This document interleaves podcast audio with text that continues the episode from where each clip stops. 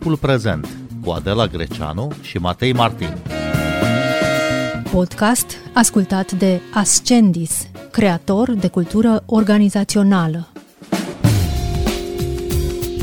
Bine v-am găsit! Vorbim astăzi despre conferința de securitate de la München, care a avut loc în perioada 16-18 februarie. Discuțiile principale au vizat războaiele din Ucraina și Gaza.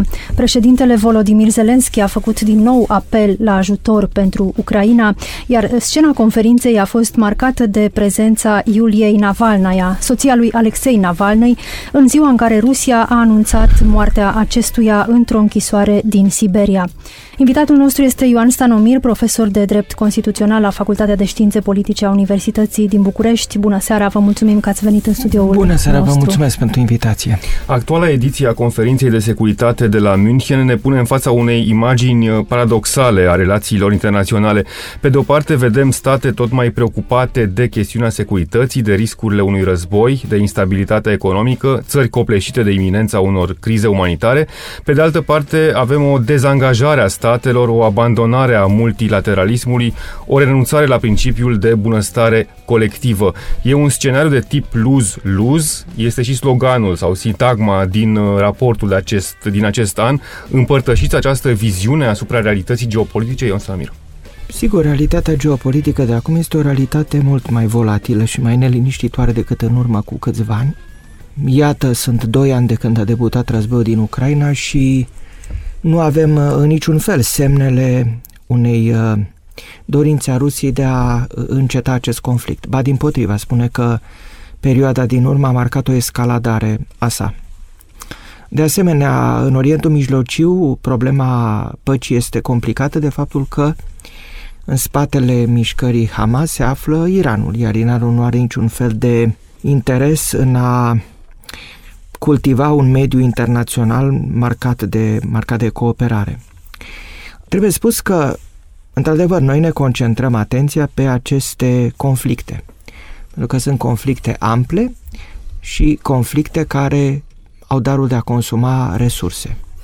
Dar, în același timp, conflictele nu se mai mărginesc, este o adevărată proliferare a lor și uh, observați că uh, Există tensiuni imense în zona Asiei, între China și Taiwan. Există noi conflicte în Africa subsahariană. Este vorba de confruntările dintre forțele armate ale Republicii Democrate Congo și o miliție în estul Congo, miliție asistată, se pare, de trupele ruandeze, al președintele Congului vorbește de un atac împotriva Ruandei. Sunt niște scene apocaliptice acolo, evident, mai puțin interesante pentru publicul occidental, cinic vorbind, pentru că sunt departe, iar conflictele din această zonă au aproape 30 de ani. Dacă punem genocidul în Rwanda, aproape, aproape 30 de ani de când, uh, iată, se fac 30 de ani, 94 a fost, noi suntem în 2024, iată, sunt 30 de ani de la genocid și acest conflict este de fapt o prelungire a genocidului. Războiul din Ucraina este o cu totul altă uh, poveste, pentru că războiul din Ucraina implică o putere nucleară, are un consum uh, de resurse uriaș, pierderi umane fără precedent în epoca postbelică, se estimează că pentru Uh, acest oraș cucerit, rușii au pierdut între 40 și 47 de mii de soldați. E, trebuie să vă spun, cam cifra unor armate europene. Este ca și cum noi am pierde 47 de mii de soldați pentru noi sau alte națiuni de talia României. 47 de mii de soldați înseamnă cam toată armata noastră. Noi avem undeva cam, dacă nu mai știu, 70-80 de mii și cam teoretic cam atâția în rezervă. Imaginați-vă. Așadar, Rusia este în măsură să susțină în continuare un cost al războiului imens, iar în Orientul Mijlociu uh, este greu de imaginat un scenariu post-conflict, pentru că deocamdată conflictul va atinge o nouă culme, pentru că Israelul dorește, pe bună dreptate, să înlăture complet uh, mișcarea teroristă Hamas din fâșia Gaza. Și rămâne problema fundamentală a gestionării fâșiei Gaza post-conflict. Cine o va face, cum o va face și acesta în condițiile în care statele vecine se feresc să primească refugiați palestinieni pe teritoriul lor. Ați văzut că egiptenii vor să facă o tabără, dar separată, ermetic de teritoriul lor, fiindcă nu-i doresc pe palestineni acolo, iar iordanienii, după experiența pe care au avut-o, proști ar fi să-i primească, iertați-mi expresie, că totuși oamenii aceia au încercat să, să-l dea jos pe tatăl actualului suveran și nu cred că iordanienii care au deja o populație palestiniană însemnată vor face eroarea mortală de a mai primi o populație despre care nu știm în ce măsură nu este complet infestată de morbul islamismului radical, că de fapt asta este problema. Bun, conferința de securitate de la München nu este spațiul de rezolvare a conflictelor, nu. dar ce poate face pentru pace? Iertați-mi brutalitatea pentru pace, în momentul de față nu se poate face decât un singur lucru, să te înarmezi și să învingi pe câmpul de luptă. Atât. Pacea cu Federația Rusă în particular se poate construi doar după ce Federația Rusă înțelege că nu poate câștiga acest război. Deocamdată, nu numai că nu crede că nu poate câștiga acest război, dar are sentimentul că pe câmpul de luptă anumite obiective pot fi îndeplinite. Bun, nu obiectivul maximal al cuceririi Ucrainei, dar un obiectiv uh, semnificativ al uh, alipirii unor teritorii și al uh, împiedicării Ucrainei de a funcționa ca un stat eficace, aceste obiective pot fi atinse. Dar contează în vreun fel îndemnurile la pluralism, uh, îndemnurile la cooperare lansate de pe scena de la München? Nu prea se văd în lumea de astăzi intenții de cooperare. Pentru că statele care vorbesc de cooperare și de multilateralism, de tipul Republicii Populare Chineze și Federației Ruse, sunt de fapt purtătoarele unei viziuni revizioniste. Probabil că statele europene mai au această retorică, dar uh, mă întreb în ce măsură această retorică este eficace și mai are un impact. Sunt foarte multe țări la ora actuală care nu mai aderă la niciun fel de cod de conduită și care se comportă cum doresc față de populațiile lor și față de vecinii lor. Și nimeni nu le poate face nimic. Fie pentru că sunt uh, relativ nesemnificative pentru echilibru global, fie pentru că sunt puteri nucleare. Și atunci chiar nu se poate face nimic. Bun, și atunci genul acesta de conferințe, genul acesta de întâlnire informală, dacă, la care vin totuși uh, liderii da. mondiali, la da, ce... este, este o modalitate de a gândi soluții. Pentru președintele Ucraina a fost ocazia de a reitera aceste cerințe privitoare la sprijinul militar. Pe ucraineni a costat foarte mult uh, anul 2023 și ofensiva ratată. I-a costat foarte mult pentru că nu este limpede cum au gestionat problema, dar uh, e clar că foarte multe dintre um, ajutoarele occidentale nu au reușit să facă Ucraina mai puternică pe câmpul de luptă. Sau au ajuns prea târziu, sau nu au ajuns deloc. Sau în orice caz, ucrainenii nu au gestionat cum trebuie momentul ofensive. Acolo, de fapt, vedeți, s-a jucat și uh, tensiunea dintre președintele Zelenski și generalul Zalujnei. Adică Zalujnii a observat un lucru empiric, corect, verificabil, că Ucraina este la ora actuală într-o situație de război de tranșee și că e, e puțin probabil ca ea să fie capabilă în acest moment să recucerească. Miza pentru ei este să împiedice pierderea de teritorii, să împiedice practic pierderea teritoriilor cucerite anul trecut, că dacă ne uităm pe hartă, Rusia asta vizează, vizează să recucerească ceea ce au pierdut în ofensivă de, din 2022-2023. Și în același timp uh, vedem că în Occident situația frontului din Ucraina pare să preocupe din ce în ce mai puțin. Cu cât te îndepărtezi mai da, la vest sigur. de granițele Ucrainei, cu atât preocuparea pare mai scăzută. Am văzut recent uh, în presa germană un, uh, un sondaj de opinie despre temerile, despre riscurile percepute de populația germană și uh, riscul unei invazii rusești sau riscul dinspre Rusia e undeva pe locul 6 sau 7 uh, după um, Um, refugiați și după multe alte Sigur, chestiuni. E, e limpede că Federația Rusă nu are, să fim serioși, interesul de a ocupa Germania. Ar fi o mare prostie din partea lor, pentru că dacă ei au avut o relație uh, pragmatică și mutual bene, cu, cu beneficii mutuale, aceasta a fost cu Germania. Ei dacă vor să invadeze eventual niște țări, sunt țările noastre. Nu, n-au ce să caute în, în Franța, în Germania, în Marea Britanie, ce să caute, că acolo spală banii. și își fac vacanțele dacă se instalează o stare de normalitate. Ei dacă vor să nenorocesc în niște țări, sunt țările de la noi. Uh, problema este complicată de faptul că se suprapun mai multe crize um, și în Statele Unite în particular este această problemă a anului electoral și a incapacității evidente a președintelui Biden de a face cauza ucraineană o cauză relevantă pentru publicul american. De obicei se vorbește doar despre vina republicanul și vina lui Donald Trump. Dar și președintele Biden poartă o răspundere extraordinară din perspectiva leadership-ului pe care îl oferă.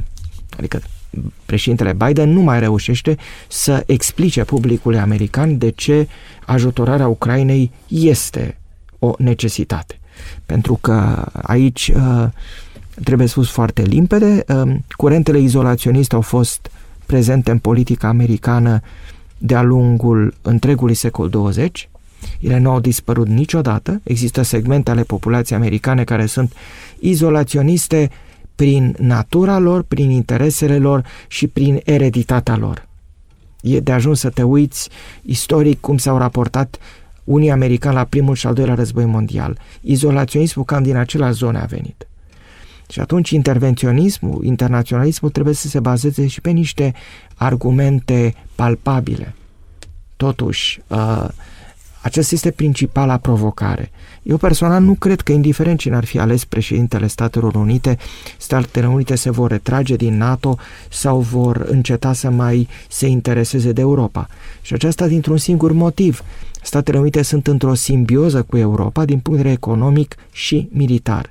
Iar pentru Statele Unite uh, există un comandament imposibil de ignorat, una dintre principalele piețe pentru produsele de armament este reprezentată de Europa. Iar NATO, pragmatic vorbind, le facilitează accesul la această piață.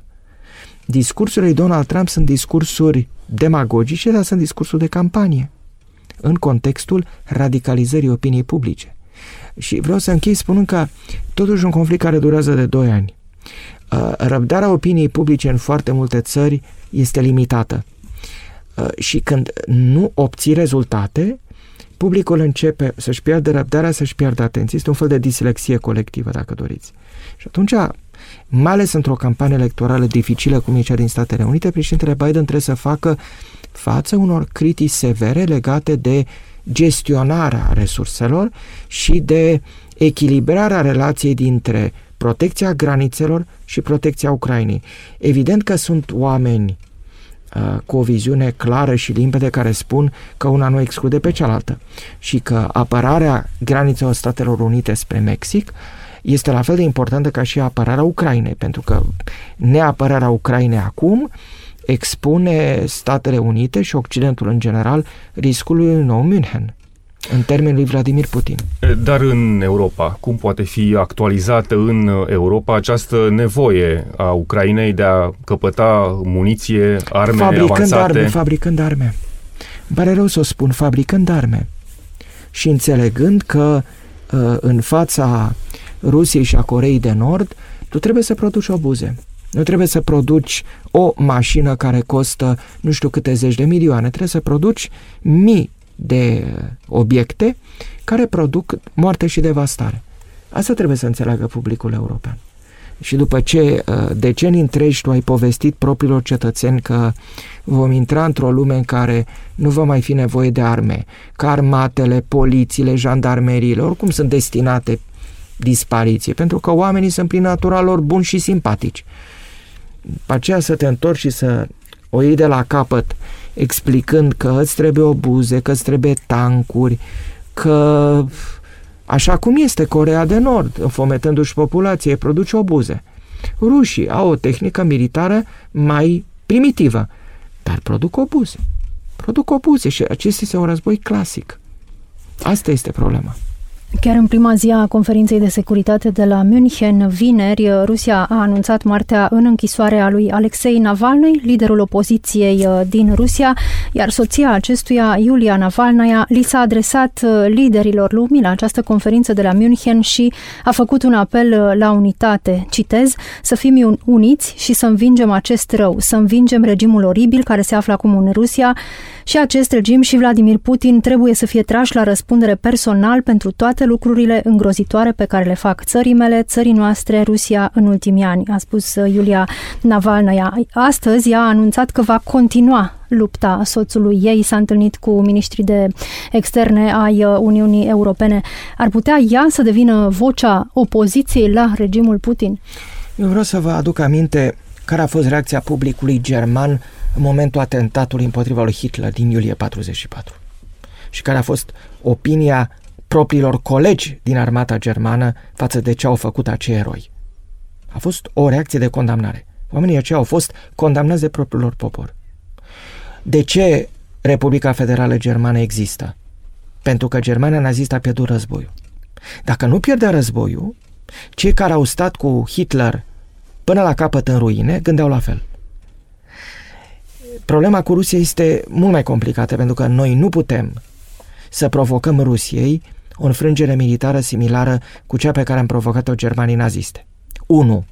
Nu putem porni la război împotriva Rusiei. 2. Rusia are arme nucleare. 3. Un asemenea tip de conflict ne-ar aduce nouă distrugerea. Și noi avem cel mai mult de pierdut pentru că noi ținem la viețile, la avutul și la libertatea noastră. Ceea ce nu prea se poate spune despre populația Federației Ruse. Așa încât așa stau lucrurile cu poporul rus. Cu poporul rus în majoritatea lui. Nu cu poporul rus din imaginația noastră. Nu cu poporul rus pe care l-am cunoscut noi din literatura lui Cehov sau din uh, literatura lui Pushkin, din muzica lui Tchaikovsky, din muzica lui Mussorgsky, din baletele ruse, din textele lui Nabokov. Tot, toate personalități pe care le admir. Nu este poporul Nadejdei Mandelstam, nu este poporul lui Osim Mandelstam, nu este poporul lui Alexander Solzhenitsyn, nu este poporul lui Valam Shalamov. Este poporul lui Beria, este poporul lui Stalin, este poporul lui Lenin, este poporul lui Derzhinsky. Asta este problema fundamentală. Câtă vreme acest popor va adera la aceste valori, înțelegere nu prea va fi. Și a spune ceva și vă rog să mă interpretați exact cum o spun. Regimurile din Rusia au fost întotdeauna, cu rare excepții, probabil prima președinție a lui Yeltsin și sfârșitul epocii lui Gorbaciov foarte violente. Ele și-au omorât întotdeauna opozanți. Acum e adevărat, Vladimir Putin face, de exemplu, ceea ce Brejnev n-a făcut în raport de Andrei Saharov. Pe Saharov nu l-a omorât. Nu l-a otrăvit. L-au ținut în domiciliu forțat în orașul Gorki. Pe alții au omorât. Că totuși relatările lui Sojeniții și Valam Shalamov nu sunt ficțiuni. Unde a ajuns Navalny au mai ajuns unii înaintea lor, da? Sunt povestire din Colâma. Cine le-a citit știe – ori, aceasta este problema fundamentală. Rusia a fost mai mereu un regim represiv. Dar gradul de acum de represiune e într-adevăr puțin neliniștitor, pentru că e, a spune, încet, încet, aproape de represiunea din epoca sovietică. Din epoca sovietică. Să nu uităm că doar Gorbaciov și Yeltsin, parțial, au fost niște conducători de secol 20 post-45 mai uman la ei. Ne lăsați fără speranță, domnule Salomir. Pe de o parte e imposibilă o tranziție în interiorul țării, o schimbare de putere și pe de altă parte este șantajul nuclear care nu permite o înfrângere militară a Rusiei. Acum, vedeți, modificările care s-au produs în societatea rusă pe parcursul regimului comunist au fost într-atât de profunde încât ele probabil au alterat fibra morală a acestei națiuni. Ceva s-a întâmplat cu poporul rus, și după speranțele oferite de oameni precum Andrei Saharov, a venit o catastrofă. A venit o catastrofă, adică Yeltsin, observați-l istoric, a început prin a fi un campion al libertății, a tras cu tunul în Parlament, când nu s-a mai înțeles cu Duma de stat, după care l-a numit succesor pe Putin, pentru a-și asigura practic o formă de imunitate pentru el și pentru camarila lui. Asta este problema. Nouă este agresivitatea externă. Adică mi este teamă că în materie de represiune, secolul 20 la ei a fost, un reg- a fost dominat de represiune. Dar, repet, ceva s-a întâmplat și o spun cu imensă tristețe pentru că e un popor care dincolo de ceea ce spun detractorii tâmpiți, este un popor de înaltă cultură. Dar asta se putea spune și despre germani. Nu? Germanii continuă să cânte Schubert în vreme ce asasinau milioane de oameni. Ei continuau sincer să afirme că sunt poporul lui Wagner. Și până la un punct era și corect.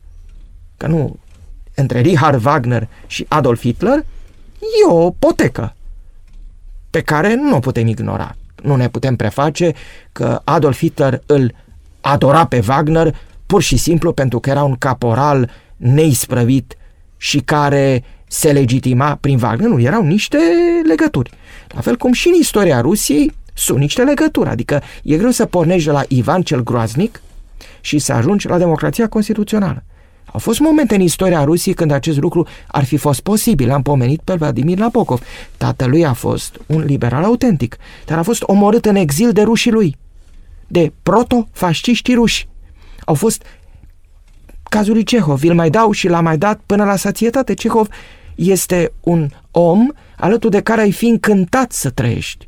A fost un, un om extraordinar. Turgeniev iarăși cu toate limitele lui era un gentleman perfect.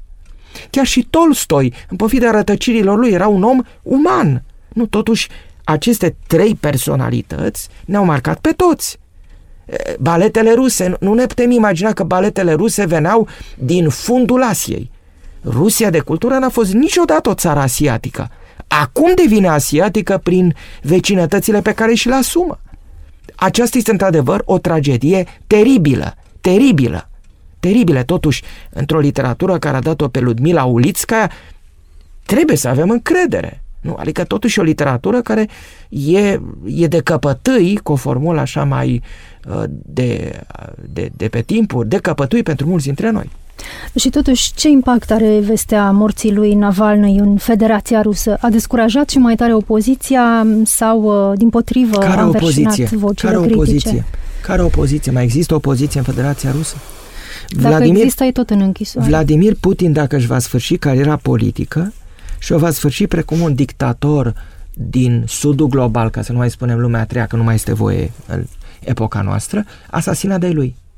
Ei vor tăia gâtul se va întâmpla probabil ceva cum a fost în vremea lui Prigojin. Dar observați, el i-a tăiat gâtul lui Prigojin, nu viceversa.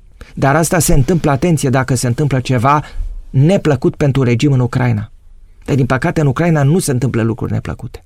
Regimurile din Rusia au devenit instabile și vulnerabile când au întâmpinat dificultăți pe câmpul de luptă și el au întâmpinat dificultăți pe câmpul de luptă când au dat de inamici formidabili. În primul război mondial, Germania imperială i-a zdrobit.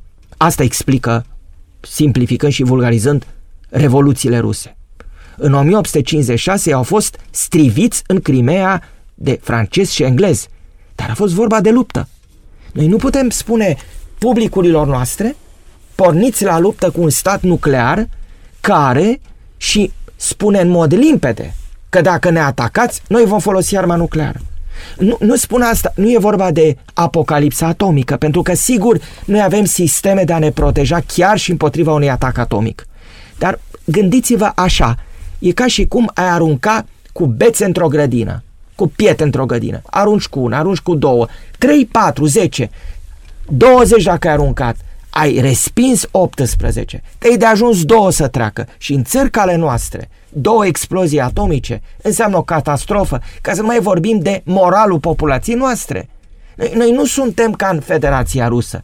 Noi nu avem totuși gradul de sărăcie de acolo, gradul de obediență, gradul de înspăimântare. Unii și-ar pune întrebări. S-ar speria. Ar fi o, o degringoladă generală. Politicienii trebuie să înțeleagă într-un fel că sunt la și Caribda. Nerezistând, îl încurajezi pe acest criminal. Mergând prea departe, îl provoci pe acest criminal. Este o situație foarte delicată. Și de aceea, probabil că ideal ar fi ca acest război să fie stabilizat și Rusia să nu aibă conștiința că îl poate câștiga. Pentru că dacă ea are conștiința că îl poate câștiga și mai rău, dacă are conștiința că poate ataca alte națiuni, o va face. O va face. Și am să vă spun și de ce. Pentru că mizează pe absența răspunsului nuclear. Pentru că răspunsul nuclear al Occidentului ar fi perceput ca început unui război cu totul nou și cu totul devastator. Ori îi spun așa, nu vom avea parte de atac nuclear, atacăm orice țară, chiar și din NATO. Convențional nu ne pot face față până se mobilizează, iar nuclear nu o vor face. Chiar și în Statele Unite e o mare problemă totuși. E, e o țară care a spus în repetate rânduri prin exponenții ei oficiali și prin propagandiști că e încântată de arma atomică. Repet, război atomic, răposatul Kissinger a și scris o carte, Diplomația atomică. Război atomic nu trebuie să speriem populația. E o posibilitate întotdeauna când ai arme nucleare. Dar noi, în timpul războiului rece, am reușit să, să ținem aceste lucruri sub control prin un fel de formula este cumplită și clasică, echilibru al terorii. Rusia de astăzi nu pare să mai țină seama nici de echilibru terorii. Ioan Stanomir, vă mulțumim tare mult pentru analiză și explicații. Noi suntem Adela Greceanu și Matei Martin. Puteți asculta timpul prezent și pe site-ul radioromaniacultural.ro, precum și pe platformele de podcast, pe Apple Podcast și Spotify. Cu bine, pe curând!